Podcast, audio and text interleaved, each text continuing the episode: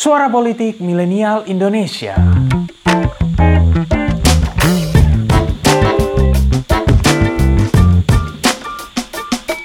Kalau Undang-Undang I T E tidak bisa memberikan rasa keadilan,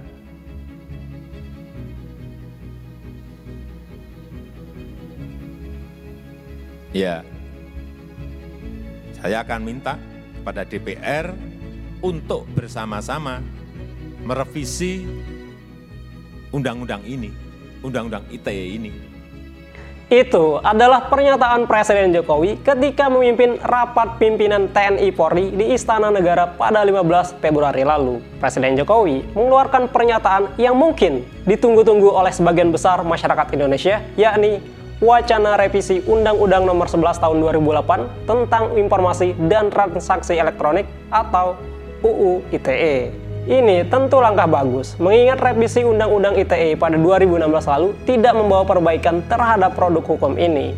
Seperti yang jamak diketahui, dorongan untuk merevisi bahkan menghapus Undang-Undang I T E telah lama menggema di tengah publik. Ini bertolak dari kerapnya undang-undang ini digunakan untuk menjerat pihak tertentu yang kerap kali berasal dari kubu oposisi.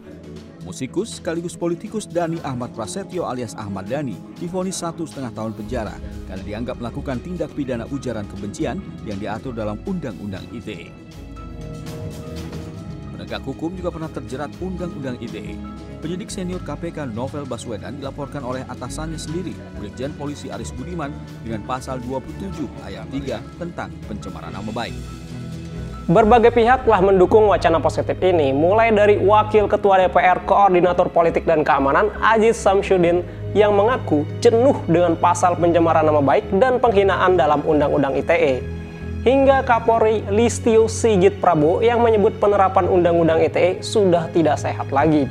Jika nantinya benar-benar direvisi, tentu kita berharap akan tercipta iklim politik yang lebih sehat karena praktik saling lapor akan berkurang. Akan tetapi, jika kita berbicara perihal pelaksanaan demokrasi, apakah Undang-Undang I T E adalah akar masalah dari demokrasi kita saat ini? Mari kita mulai.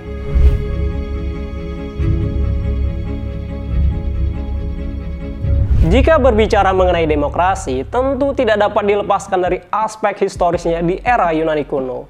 Kurt Raaflaub dalam bukunya Origin of Democracy in Ancient Greece memberikan penegasan menarik terkait perbedaan demokrasi di Yunani kuno dengan demokrasi modern saat ini.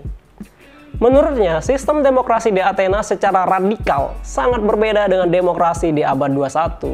Berbeda dengan demokrasi saat ini, di mana setiap individu memiliki hak politik, di Athena dulu, perempuan belum mendapatkan hak politiknya. Ini membuat Raaflaub agak kurang setuju menyebut Athena telah menerapkan demokrasi seperti yang kita kenal saat ini.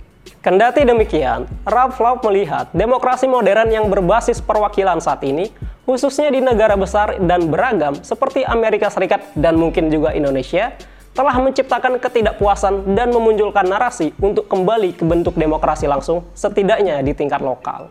Seperti yang diketahui, pada praktiknya dulu demokrasi Athena menawarkan kemewahan pertarungan ide dan gagasan secara langsung. Ini membuat aktor-aktor demokrasi benar-benar merasa terlibat dalam percaturan politik. Konteks tersebut agaknya tidak terjadi saat ini, di mana pertarungan ide dan gagasan hanya terjadi di level elit atau perwakilan. Terkait masalah tersebut, Raaflaub melihat perkembangan teknologi komunikasi telah menawarkan diri untuk memenuhi kebutuhan partisipasi langsung tersebut. Francis Fukuyama dalam bukunya Political Order and Political Decay juga menduga bahwa internet dan perkembangan komunikasi massa berperan besar dalam penyebaran ide demokrasi. Dugaan itu sebagai jawaban atas pertanyaan dalam buku Democracy in America terkait mengapa demokrasi baru menyebar secara signifikan di akhir abad ke dua puluh. Padahal, gagasan demokrasi modern bahkan telah ada sejak delapan ratus tahun yang lalu. Dalam buku Identitas, Tuntutan Atas Martabat dan Politik Kebencian, Fukuyama juga menegaskan bahwa pada tahun sembilan belas sembilan puluhan, berbagai pengamat, termasuk dirinya, menaruh harapan dan percaya bahwa internet akan menjadi kekuatan penting untuk menyebarkan nilai-nilai demokrasi. Lantas, mampukah internet atau mungkin tepatnya media sosial menjadi jawaban atas permasalahan partisipasi dalam demokrasi modern seperti yang disebutkan Raaflaub tersebut? Di akhir buku Identitas, Fukuyama justru terlihat menunjukkan kekecewaannya terhadap media sosial. Alih-alih memenuhi harapan sebagai penyebar nilai-nilai demokrasi, media sosial justru bertransformasi menjadi wadah politik kebencian. Tidak hanya menghapus batas-batas kesopanan, media sosial juga telah menjadi presiden atas kuatnya politik identitas. Di Indonesia, hal tersebut dapat kita lihat dari maraknya pengudangan Undang-Undang I T E untuk melaporkan pihak yang berseberangan dengan dirinya. Pada konteks Undang-Undang I T E, sejatinya harus diakui pula memang terdapat pelaporan yang tepat karena pihak terkait memang menyebar fitnah atau provokasi yang dapat memberikan konsekuensi destruktif. Terlepas dari tepat tidaknya penggunaan Undang-Undang I T E, akar persoalannya sebenarnya adalah kemampuan media sosial untuk membuat seseorang menerabas batas-batas kesopanan dalam berekspresi. Menurut Fukuyama, itu terjadi karena sifat anonimitas dalam media sosial. Filsuf asal Prancis Emmanuel Levinas mengemukakan konsep yang disebut dengan face-to-face relation.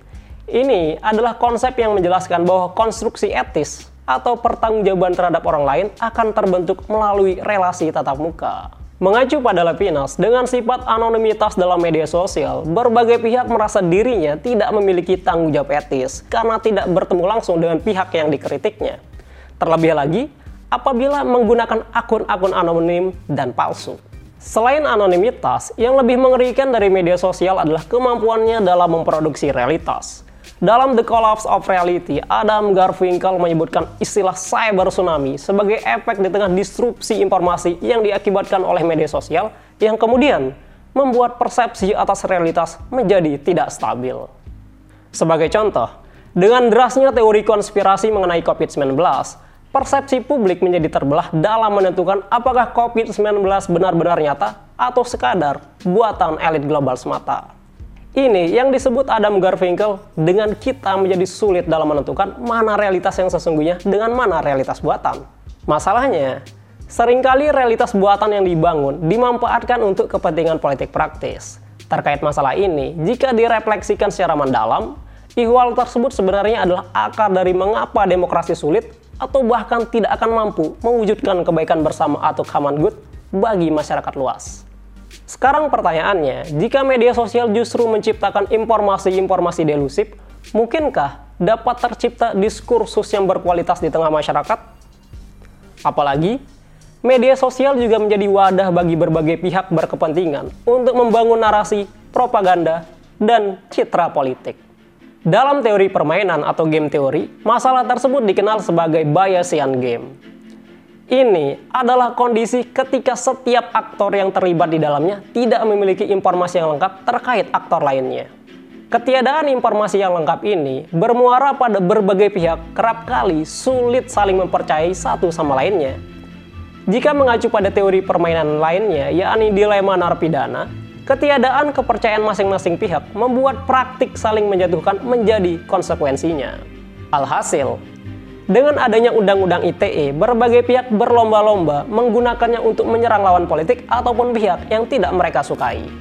Dalam artikel Democracy Dies in Disinformation, bahkan menyebutkan bahwa demokrasi dapat saja mati karena disinformasi.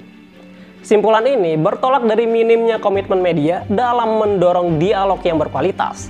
Alasannya sederhana, karena media dinilai lebih mendapatkan insentif ekonomi dengan memicu kebencian dan kebohongan, karena itu menarik atensi penikmat jasa. Dalam buku The Great Disruption, Francis Fukuyama memberikan penekanan penting. Menurutnya, perkembangan teknologi dan sistem ekonomi tampaknya menjadi tantangan terbesar demokrasi kita saat ini. Pada akhirnya, mungkin dapat disimpulkan bahwa kendati pun Undang-Undang I T E benar-benar direvisi, jika media sosial ataupun media massa masih dimanfaatkan sebagai alat produksi narasi, propaganda, dan citra, itu tampaknya tidak akan banyak mengubah kualitas demokrasi kita saat ini. Demokrasi yang berkualitas hanya dapat dibangun melalui diskursus dan dialog yang berkualitas pula. Untuk kepentingan itu, memberikan setiap aktor demokrasi informasi yang lengkap dan jujur adalah urgensial. Lantas, bagaimana menurutmu? Apakah revisi Undang-Undang I T E adalah jawaban atas praktik demokrasi kita saat ini? Atau itu bukanlah akar masalahnya? Terima kasih telah mendengarkan episode kali ini. Nantikan episode-episode selanjutnya dan jangan lupa untuk kunjungi pinter politik titik com untuk dapatkan informasi seputar fenomena politik di Indonesia. See you next time and bye-bye.